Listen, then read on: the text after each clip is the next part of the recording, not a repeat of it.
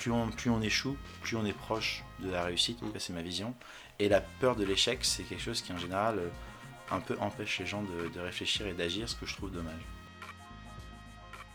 Salut, c'est Maxime et tu écoutes Sonar, le podcast qui t'aide à trouver ton cap face à l'océan des possibles. Aujourd'hui, je reçois Max Métral, ancien étudiant de l'ESSEC qui a su trouver son chemin en croisant son intérêt pour l'industrie du sport et pour les métiers d'analyse de la donnée. Après un début de carrière dans un club de football anglais de Première Ligue, Max a rejoint Formule 1 pour y diriger le département Business Analytics.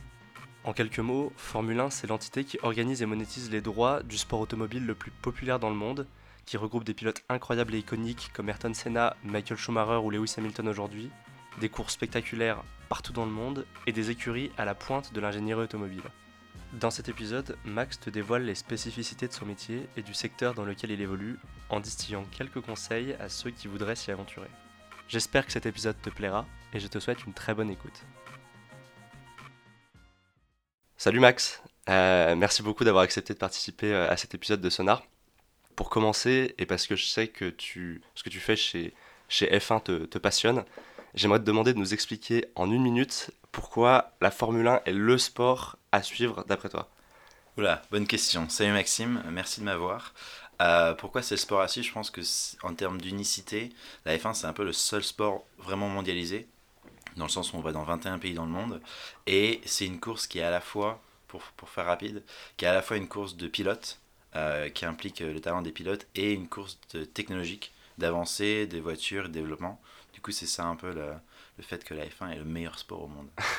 Ok, et j'ai une question aussi pour commencer cet épisode. Quand tu te présentes à quelqu'un, est-ce que tu lui dis que tu travailles dans le sport ou dans la data ? C'est une très bonne question. En général, je dis que je travaille pour la F1. Et du coup, une des premières réponses, c'est est-ce que tu es un pilote ? Je suis pas très grand. Du coup, la réponse est non. Après, je dis que je bosse dans la data. Et ensuite, la deuxième réponse, c'est du coup, sur les données des voitures. Je dis non, sur les données commerciales. Du coup, c'est toujours un peu compliqué. Mais...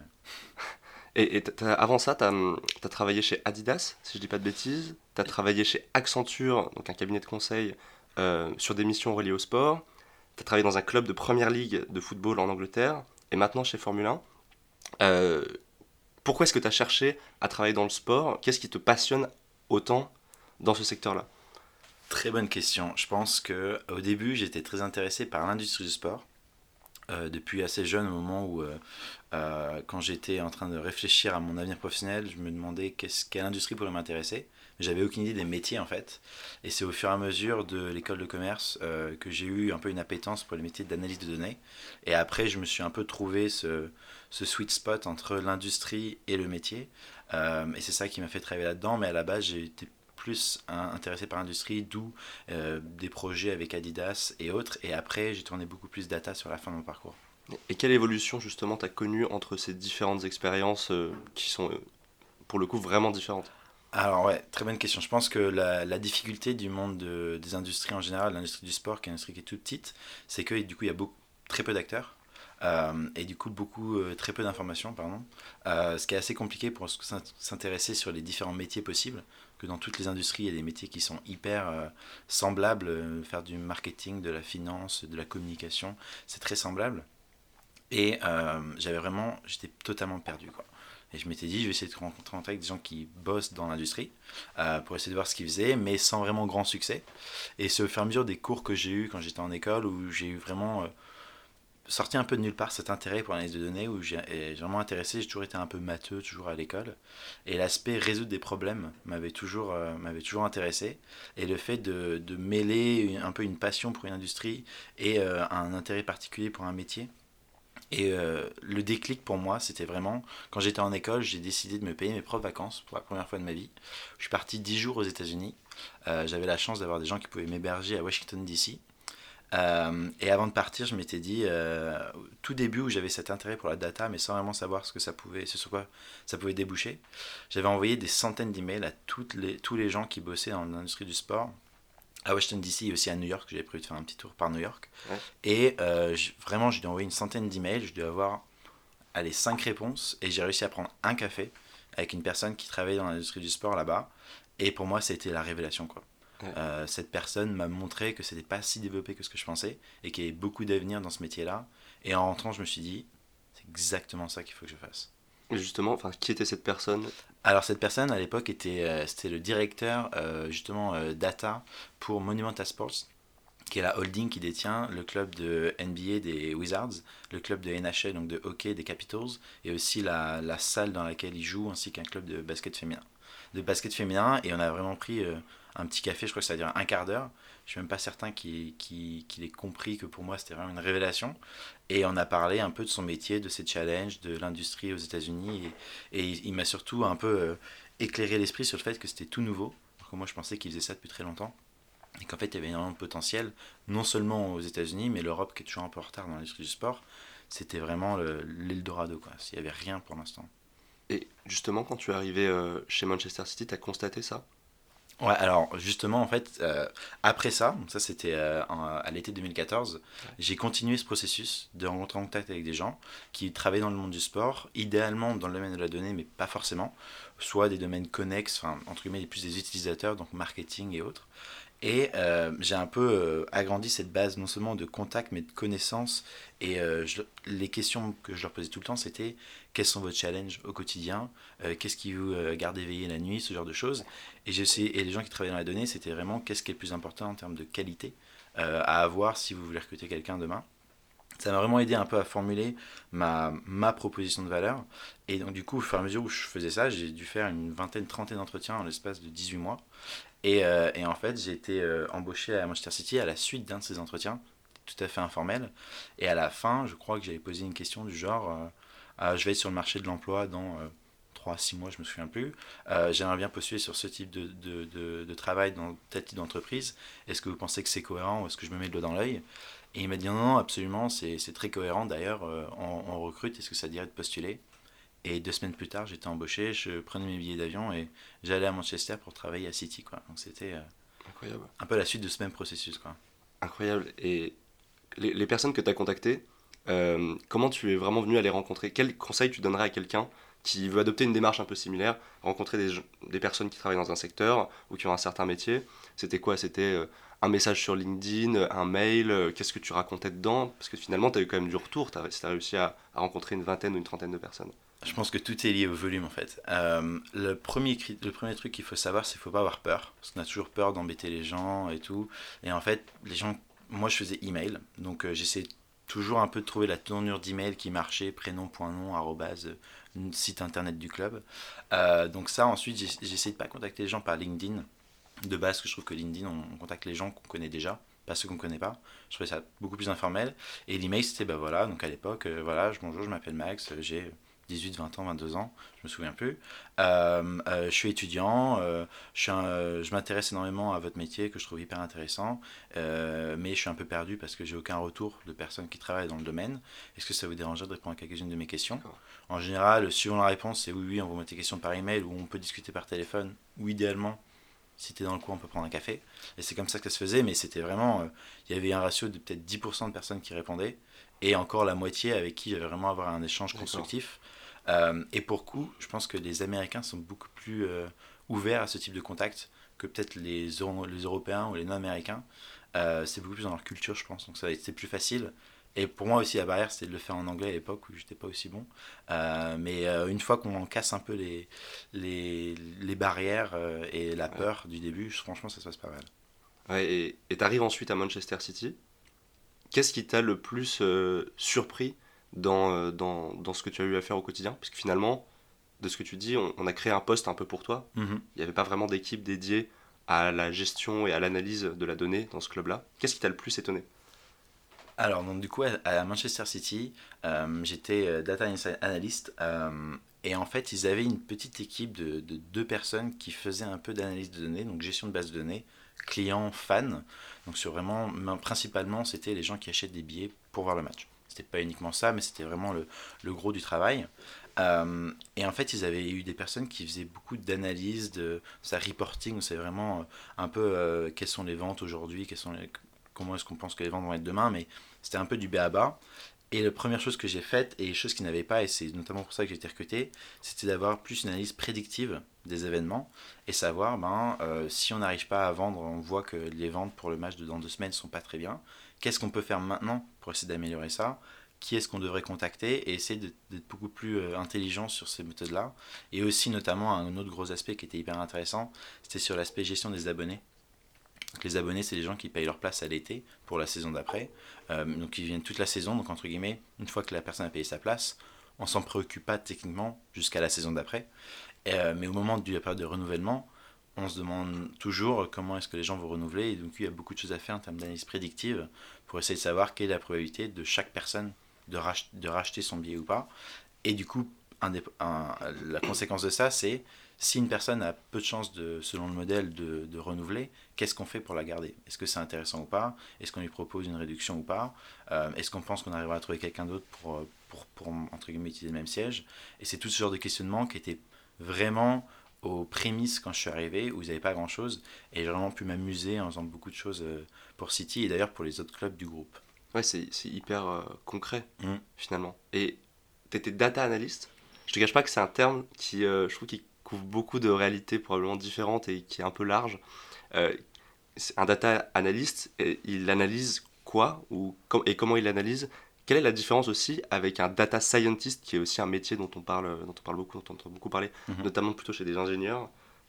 Alors en fait, il y a une chaîne de valeur de l'analyse de données, donc qui part du début, qui est vraiment la gestion de la base de données, donc qui est, entre guillemets, comme tu disais, plus ingénieur, gestion de base de données, faire en sorte qu'elle est propre, qu'elle est bien mise en place, que les données sont justes, ce qui est hyper important et que c'est pas forcément si facile. Et ensuite, il y a tout un aspect, donc pour continuer, il y a la gestion de la base de données, il y a l'extraction des données, qui peut être fait potentiellement par des personnes différentes, il y a les analyses, il y a les recommandations, et il y a l'implémentation de ces recommandations. Et en fonction de la maturité de l'entreprise, c'est plus ou moins la même personne ou des personnes différentes qui gèrent tous ces aspects-là. Et moi, du coup, dans le sport et à City à l'époque, c'était très peu mature. Donc du coup, c'était la même personne qui faisait tout, ou quasiment la même personne. Alors que quand on va dans les grandes entreprises qui sont très développées en termes d'analyse de données, c'est limite des équipes différentes qui gèrent tous ces aspects-là.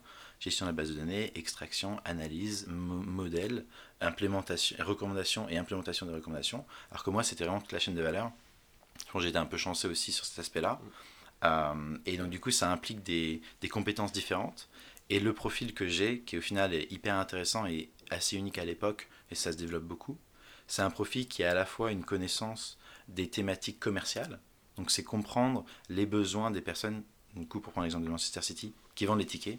Quels sont leurs problèmes au quotidien, et aussi comprendre de l'autre côté les besoins, en tout cas les problématiques data, analyse de données, quel modèle je peux utiliser, rentrer dans le détail technique. Et moi j'avais vraiment ce profil duel où je pouvais faire un peu des deux, sans forcément être expert dans aucun des deux, mais c'était hyper important pour commencer, vu qu'il n'y avait rien avant à Manchester City, d'avoir quelqu'un qui puisse faire un peu de tout, sans forcément être un expert excellent de rien, entre guillemets. Cet aspect un peu couteau suisse, quoi. D'accord. Et comment tu mesures ton succès dans ce métier-là?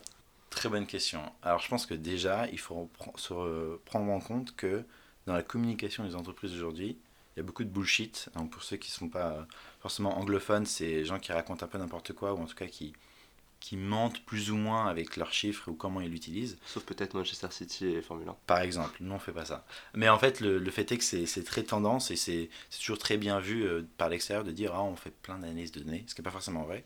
Donc déjà, il faut prendre la communication externe avec des pincettes. Et deuxièmement, ce n'est pas forcément facile parce qu'on n'a pas forcément l'occasion de comparer ces résultats. En général, il y a des méthodes où on peut prendre un groupe, par exemple, mettons, on fait une recommandation pour les abonnés de Manchester City. Mettons, théoriquement parlant, on les divise en deux et on dit, ben, il y a un groupe où je fais rien, et il y a un groupe où j'implémente mes analyses, et on regarde est-ce qu'ils évoluent différemment. Mais ça, c'est pas toujours facile de mettre en place ces choses-là, notamment quand tu as une seule chose à faire. Je prends un exemple, par exemple, Formule 1. Un des projets était, comment est-ce qu'on peut améliorer, en tout cas optimiser l'heure de départ des Grands Prix, afin d'améliorer les audiences télévisuelles. Sauf que, mettons que si la recommandation c'est j'avance d'une heure ou je recule d'une heure tous les Grands Prix européens, par exemple, il n'y a qu'un seul Grand Prix. Je ne peux pas le faire deux fois pour mesurer quel est l'impact. Donc c'est une justement des problématiques de mon métier ou du domaine, c'est que ce n'est pas forcément facile de savoir si on a pris la bonne décision, et en général, en tout cas de la mesurer. Et je pense que c'est plus facile de faire quelque chose qu'on pense qui est bien que de le prouver, ce qui est assez complexe au final. Ok, quelle nuance tu fais justement?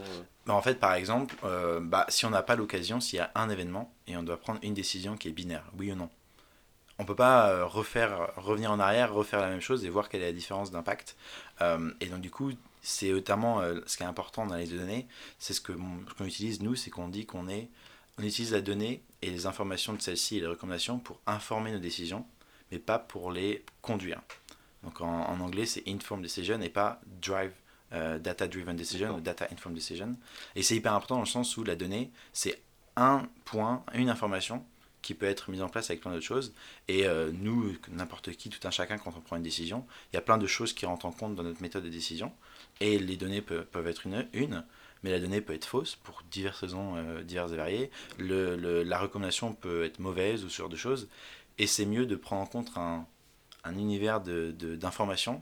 Et on peut déjuger, par exemple, les données qu'on a sous les yeux parce qu'on a des raisons valables de penser qu'il y a une raison de le faire. Et c'est pour ça que c'est hyper important de ne pas forcément être que hyper concentré sur les chiffres et d'arriver à se mettre en doute soi-même et ses propres analyses, ce qui n'est pas forcément facile. Ok, ouais, c'est plus clair. D'accord.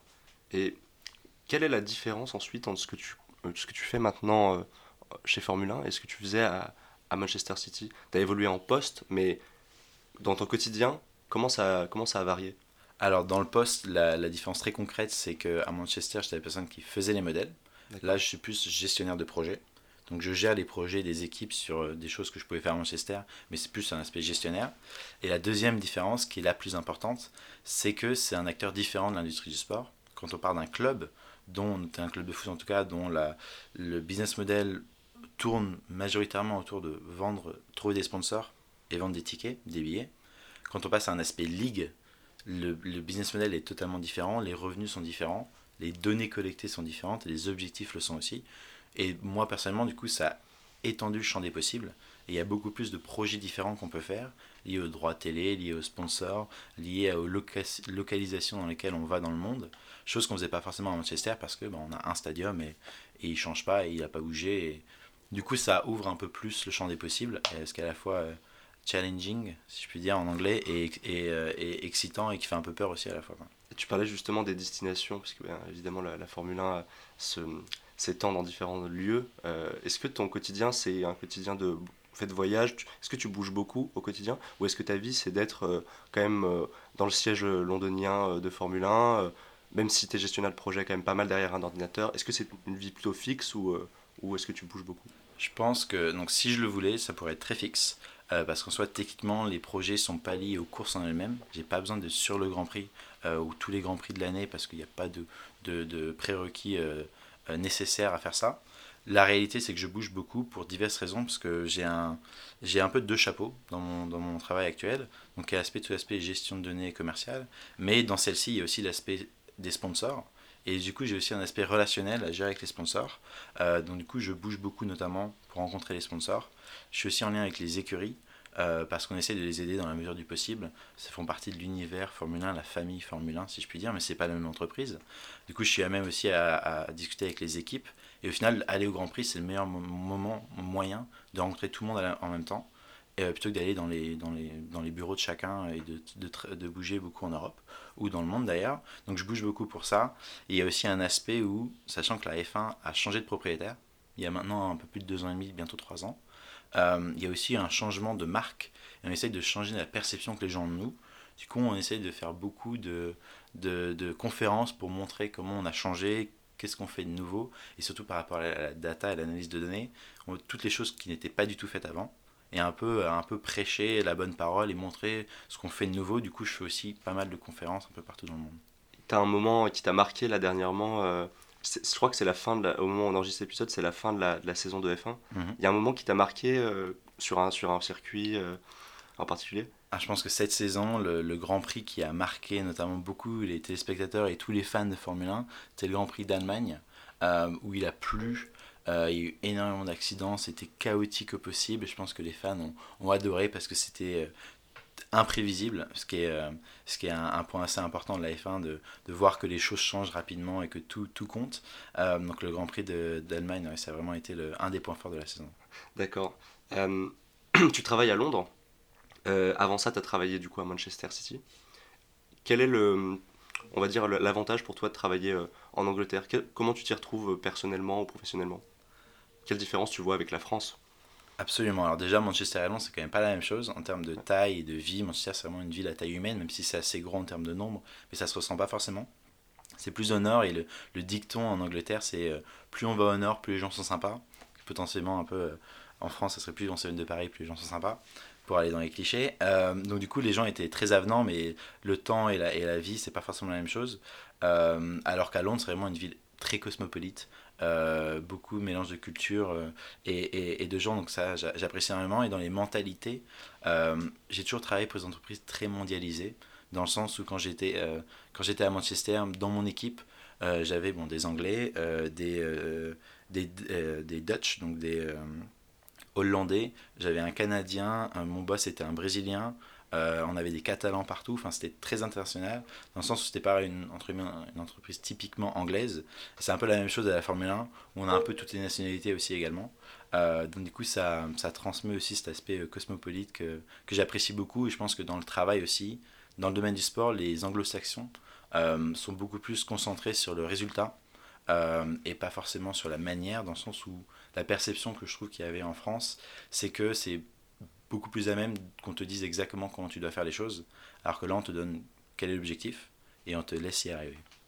Et par rapport à justement un élément que tu mentionnais, la manière de travailler, quelle est la culture d'entreprise de ces sociétés dans le sport qui, on peut avoir une image du club de foot un peu à l'ancienne, parfois détenu par une famille, en l'occurrence Manchester City, maintenant c'est quelque chose d'assez gros, mais comment on travaille concrètement dans ces structures-là, avec qui on travaille, et tout simplement, quel est ton cadre en fait quotidien?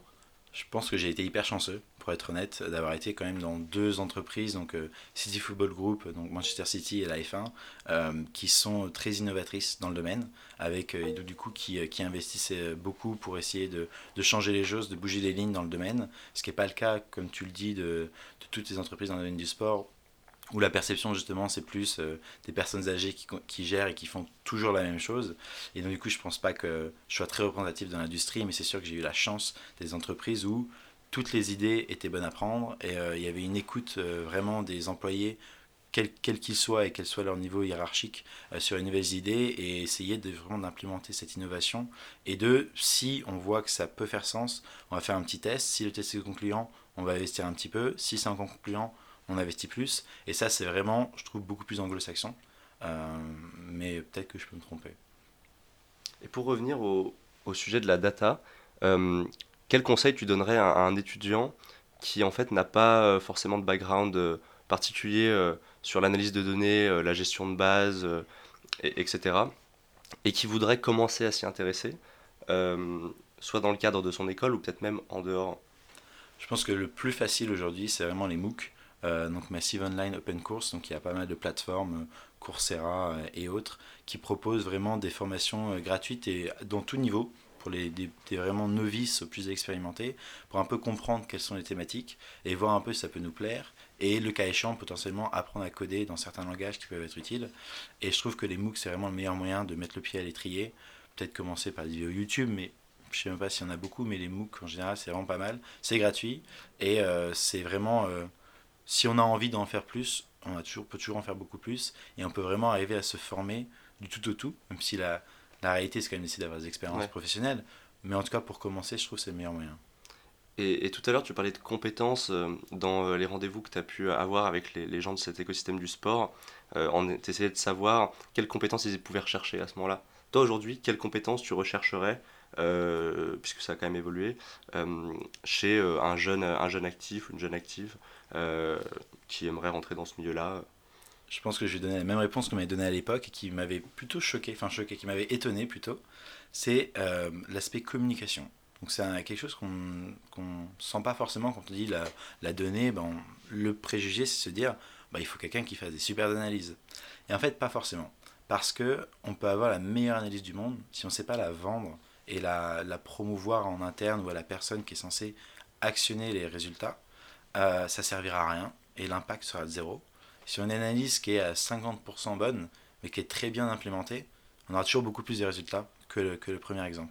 Et donc du coup, c'est vraiment une chose, notamment l'analyse de données, toutes ces thématiques-là, tous ces mots qui peuvent faire peur, machine learning, algorithme, deep learning et autres, c'est des mots qui font peur, et il y a beaucoup de gens qui sont très peu formés sur ces domaines-là, et le fait de pouvoir vulgariser les propos, d'expliquer de manière très simple à des gens qui n'ont pas forcément envie de comprendre comment ça marche, je trouve que c'est hyper important, et c'est une des qualités, je trouve, qui est la plus importante dans ce que je recherche, plus que faire des bonnes analyses, parce qu'au final, entre guillemets, ça c'est facile à trouver, et c'est plus difficile de trouver des gens qui savent bien communiquer sur ces thématiques de l'analyse de données et de data.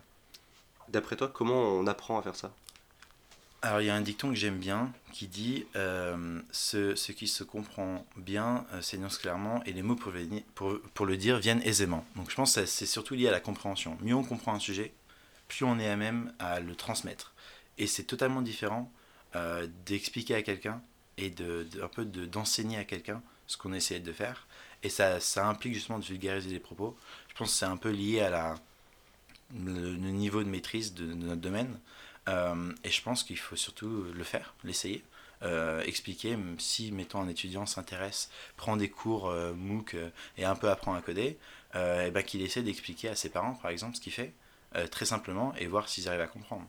Et qu'il essaie de le faire encore auprès de ses amis qui ne s'intéressent pas au domaine, et ça a un peu l'exemple réel, et voir s'ils arrivent vraiment à comprendre ou s'ils hochent juste la tête pour lui faire comprendre d'arrêter de parler, mais je pense que c'est ça un peu l'exercice un peu réel, et après c'est essayer de faire des stages et se confronter justement à ces utilisateurs des données qui ne comprennent pas forcément les tenants et les aboutissants, et voir justement si on y arrive, mais ça, je pense que ça vient vraiment de la pratique, je ne suis pas certain que ça s'apprenne dans les livres. Mais... Ok, donc c'est ça notamment la communication que tu vas tester peut-être en recrutement. Est-ce qu'il y a des schémas particuliers de recrutement dans les entreprises où tu es, ou dans le secteur du sport ou de la donnée au sens plus large? Non. Ou est-ce que c'est très traditionnel, ça ressemble à n'importe quel autre entretien ? Bonne question. Je pense que dans l'analyse de données, il y a beaucoup de cas pratiques. Je pense que ça arrive dans d'autres métiers aussi. Donc ça, il ne faut pas forcément en avoir peur. Dans les métiers du sport, ce qui est assez intéressant, enfin dans l'industrie du sport, pardon, c'est qu'il y a beaucoup de candidats, mais normalement, en général, c'est le cas surtout pour les jeunes, qui candidatent pas forcément pour un poste, mais pour une entreprise. Ah, bah, j'adore le foot. Je travaille au FC Barcelone.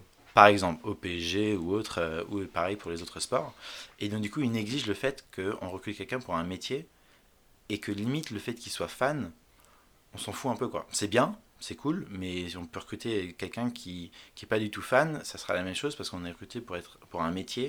Et il y a peu de métiers où le fait d'être fan ajoute vraiment de la valeur ajoutée dans notre travail. Et ça, c'est quelque chose que les jeunes en général ont du mal à comprendre. Donc, du coup, mon conseil, c'est surtout de travailler ses compétences pour un métier. Donc, regardez quels sont les job offers qui existent aujourd'hui dans le monde du sport. Regardez qu'est-ce qu'on demande concrètement en termes de compétences et voir comment soi-même on se score entre guillemets sur ces compétences-là et essayer de les développer et idéalement en dehors de l'industrie du sport. J'ai un exemple très concret, si quelqu'un a travaillé dans le marketing, aujourd'hui une des meilleures boîtes dans le marketing c'est Coca-Cola. Du coup, quelqu'un qui postule en ayant fait un stage chez Coca-Cola sera beaucoup plus à même d'être recruté, en tout cas selon moi, que quelqu'un qui a fait un stage en marketing ou FF de Lorient. Même si c'est dans l'industrie du sport, mettons que ce soit un stage pour bosser en marketing au PSG, entre quelqu'un qui a fait du marketing chez Coca-Cola ou quelqu'un qui était au FC Lorient en marketing, et rien à voir avec le FC Lorient que j'apprécie beaucoup, hein, mais le fait est qu'on est recruté pour ses compétences et pas parce qu'on a bossé dans l'industrie du sport avant. Et ça, je pense, c'est un peu ce qui est le plus important et ce qui est un peu les gens du mal à forcément à comprendre. Et les entretiens où la personne passe 20 minutes à nous dire à quel point elle adore le sport ou l'entreprise dans laquelle on travaille, c'est bien, mais c'est du temps perdu pour parler d'autres choses, je pense. D'accord, ok. Bon, bah, très bon conseil. Concernant ton orientation plus personnelle, est-ce qu'il y a eu une équation particulière de ton choix quand tu étais en école ? Tu as commencé à vraiment aller dans le sport plutôt en fin de parcours, mais... Est-ce qu'il y a quelque chose qui t'a fait te dire voilà, je vais faire ça plutôt que d'aller faire des métiers plus traditionnels que mes potes vont peut-être faire et que les gens autour de moi vont faire? Moi, ma vision, c'était le fait de faire une école de commerce qui était mon choix. C'était de me dire, c'est justement centré autour du choix. Je trouve que le fait de faire des études supérieures, dans mon cas, c'était pour me donner le choix de ce que je pouvais faire plus tard et limite avoir vraiment beaucoup de potentialité. Je dis un exemple très concret, il y a des écoles qui sont spécialisées dans l'industrie du sport. Mais je n'étais pas persuadé que ça allait forcément me plaire. C'était mon intérêt, mais ça se trouve, je n'aurais pas aimé, je me serais tourné vers une autre industrie. Et donc, en fait, ma vision était vraiment d'essayer de maximiser mon bonheur, même si c'est pas forcément, c'est très difficile à mesurer de base, Et je trouve que les erreurs que les gens font en général dans leur parcours, c'est une question qui est hyper gênante de se demander qu'est-ce que je veux faire plus tard. C'est malaisant, ça fait transpirer, ça fait peur. Et au final, les gens, soit volontairement ils se refusent de se la poser, ou ils cherchent pas forcément des vraies réponses. Et quand on sait pas ce qu'on veut faire, eh ben en fait, je trouve qu'on fait un peu ce qu'on pense que les autres veulent qu'on fasse. En tout cas, c'est ma vision. Du coup, c'est un peu la pression de la société ou des camarades ou de la famille qui nous dit « Ah, mais tu sais, c'est très bien de travailler dans X domaine, dans tel job. » Et du coup, je trouve qu'il y a un peu une reproduction comme ça des étudiants d'écoles supérieures, d'enseignement supérieur, qui fait un peu toujours la même chose. Je pense qu'il y en a pour beaucoup, c'est un choix volontaire et réfléchi, mais pour d'autres, ça ne l'est pas. Et je trouve que c'est un peu le danger. Alors, donc moi, ma vision, c'est un moment... je crois que c'était avant justement de faire ce voyage aux États-Unis où j'avais pris une feuille de papier et je m'étais dit bon bah je vais noter tout ce que j'aime dans mes cours, dans mes associations d'école, dans tout ce que j'ai pu faire dans mes projets extrascolaires, le sport ou autre, et tout ce que j'aime pas, et j'essaie de voir s'il y a des thématiques qui se tournent et qui se ressortent. Et moi à l'époque du coup bah, les deux choses qui étaient ressorties c'est j'aime beaucoup résoudre des problèmes. J'ai adoré ce cours, un cours de marketing qui était enseigné de manière très analyse de données, et j'aime bien l'industrie du sport. Je m'étais dit, bah, potentiellement il y a peut-être quelque chose à faire, et j'ai creusé un peu ce domaine-là, et si ça n'avait pas marché, j'aurais repris ma feuille de papier, j'aurais essayé de retrouver d'autres choses et recreuser. Je pense qu'il faut aussi faire ce test and learn où plus on échoue, plus on est proche de la réussite, en tout cas c'est ma vision, et la peur de l'échec c'est quelque chose qui en général... un peu empêche les gens de réfléchir et d'agir, ce que je trouve dommage. Hyper intéressant. Et par rapport à cette question-là, est-ce que tu as des potes d'école qui sont malheureux aujourd'hui ? Tu es sorti il y a environ 5 ans de ton école. Est-ce que les gens autour de toi, qui étaient à l'époque tes potes et qui sont toujours tes potes, sont pour certains pas forcément heureux dans leur travail ? Pourquoi ? Absolument. Je pense qu'il y a plusieurs catégories. Il y a les gens qui... c'était pas poser les bonnes questions, et notamment pour l'anecdote en plus j'ai vu une de mes amies il y a pas longtemps, elle vient de poser sa démission, elle est en période de réflexion, elle veut changer totalement d'industrie, elle était dans les services financiers, elle veut s'orienter vers le mécénat, donc totalement différent, et justement c'était un peu une révélation pour elle, donc elle le prend de manière positive dans le sens où elle a vraiment compris que c'était pas la bonne voie, du coup elle se réoriente. Il y en a d'autres qui sont un peu plus je suis un peu coincé dans mon job, mais je ne sais pas quoi faire. Du coup, c'est encore la période de questionnement, alors que le premier exemple, justement, il y avait déjà un peu la réponse. Et je pense qu'il y en a qui se complaisent encore dans, pas forcément dans leurs mensonges, que ce n'est pas du tout des mensonges, mais dans leurs idéaux. Et je pense que ça se voit dans leurs réponses, où ils se disent « Ah non, mais c'est pas si mal, ça va, j'ai une vie quand même. » Et ça se sent un peu, donc je pense que ça va venir. Mais ça ne veut pas forcément dire qu'il faut totalement changer de carrière, ça peut être juste des petits ajustements dans leur vie, qui font qu'ils vont se retrouver un peu plus. Mais ouais, je pense que c'est beaucoup le cas. Fort heureusement, c'est pas la majorité, mais c'est pas très loin quand même. D'accord. Bah écoute, j'espère que les personnes qui écouteront ce podcast réfléchiront à tout ça pour faire en sorte de ne pas être dans cette situation dans quelques mois ou quelques années. Je pense qu'on a couvert pas mal de sujets. Est-ce que toi, il y a quelque chose dont tu aurais aimé parler et qu'on n'a pas abordé, ou tout simplement un conseil que tu voudrais donner à des étudiants sur la manière de s'orienter, sur le monde du sport, la thématique de la data? Alors moi je pense que j'aurais un conseil, ce sera sûrement un peu redite de certains trucs que j'ai dit avant, pas forcément liés au sport ou à la data, mais dans le sens où il faut essayer de mieux se connaître, c'est pas forcément facile, ça peut être par demander à ses proches comment ils nous perçoivent, comment ils pensent qu'on est notre personnalité, faire des tests en ligne, donc ça c'est l'étape 0, c'est un peu se connaître soi, qu'est-ce qu'on aime, qu'est-ce qu'on n'aime pas. C'est pas si facile que ça au final. Et ensuite, une fois qu'on a un peu isolé des centres d'intérêt, ça peut être vraiment basique, hein. J'aime le cinéma, j'aime regarder Netflix ou autre. Essayer d'un peu creuser, voir s'il y a une industrie qui nous intéresse derrière ça, ou il y a potentiellement un métier qui pourrait nous intéresser. Et l'étape cruciale d'après, et je pense qui est au final la plus compliquée parce qu'il y a beaucoup de gens qui se mettent des barrières mentales, c'est contacter des gens. C'est pas facile, ça fait un peu peur, alors qu'en final... vraiment, jamais eu aucun problème. C'est essayer d'envoyer des emails, essayer de contacter des gens, leur demander des conseils de manière totalement désintéressée. La mauvaise manière de le faire, c'est de dire bonjour, et voici mon CV, est-ce que je peux avoir un stage? La bonne manière, c'est bonjour, je trouve votre métier hyper intéressant, j'adorerais vous poser des questions, est-ce que vous auriez un peu de temps à m'accorder? Et en général, si j'en réponds pas, c'est pas grave, il n'y a rien de perdu, rien de négatif, et ça peut que déboucher sur des choses positives. Et je pense que c'est vraiment aller chercher ce contact humain qui est hyper intéressant pour se confronter. Et un autre truc que les étudiants peuvent faire de leur côté, c'est regarder un peu les offres qui existent, les lire, les comprendre. Et même les offres, on se dit « Ah, ça ne m'intéressera pas », de regarder la fiche de poste, qu'est-ce qui est demandé. Et pas forcément que pour des postes juniors, entre guillemets. Même des postes directeur marketing avec 20 ans d'expérience, j'invente. Hein. C'est important d'essayer de voir un peu qui est-ce qui est recherché pour un peu avoir cette compréhension des métiers qui est, je trouve, un peu la chose la plus dure à accéder quand on est un peu dans l'enseignement supérieur. On comprend les industries, on comprend rapidement les types de métiers, mais concrètement, comme tu disais, qu'est-ce que fait un data analyst, qu'est-ce que fait d'autres métiers, c'est pas si facile. Et ça sera un peu tous mes conseils pour les jeunes aujourd'hui.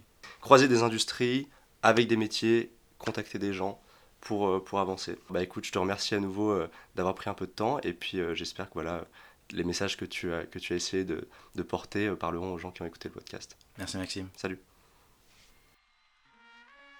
Merci d'avoir écouté ce podcast. Si cet épisode t'a plu, n'hésite pas à t'abonner ou à le noter sur ta plateforme d'écoute préférée, à suivre les pages Facebook et Instagram de Sonar et surtout à en parler autour de toi. C'est vraiment ce qui m'aide le plus à faire connaître Sonar. Je te dis à très vite pour un nouvel épisode.